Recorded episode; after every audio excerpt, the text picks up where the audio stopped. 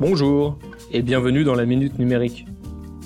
Aujourd'hui, nous allons découvrir comment modifier votre mot de passe ENT. En effet, il est important de modifier son mot de passe à intervalles réguliers pour se prémunir du piratage. De plus, si vous avez un doute sur la fuite de votre mot de passe, nous vous conseillons fortement de le modifier.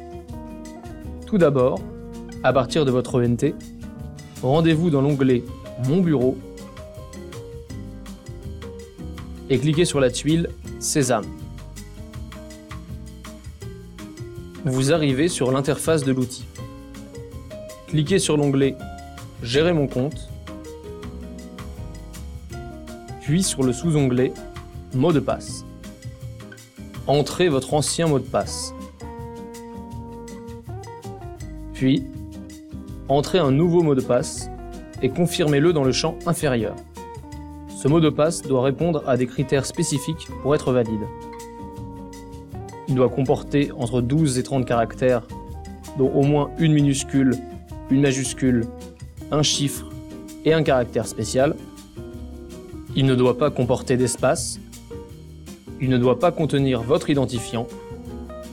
Et il doit être différent des trois derniers mots de passe que vous avez choisis. Cliquez sur le bouton Je reconnais avoir pris connaissance du règlement intérieur. Nous vous enjoignons d'ailleurs fortement à le consulter en cliquant sur le lien. Enfin, cliquez sur le bouton Valider.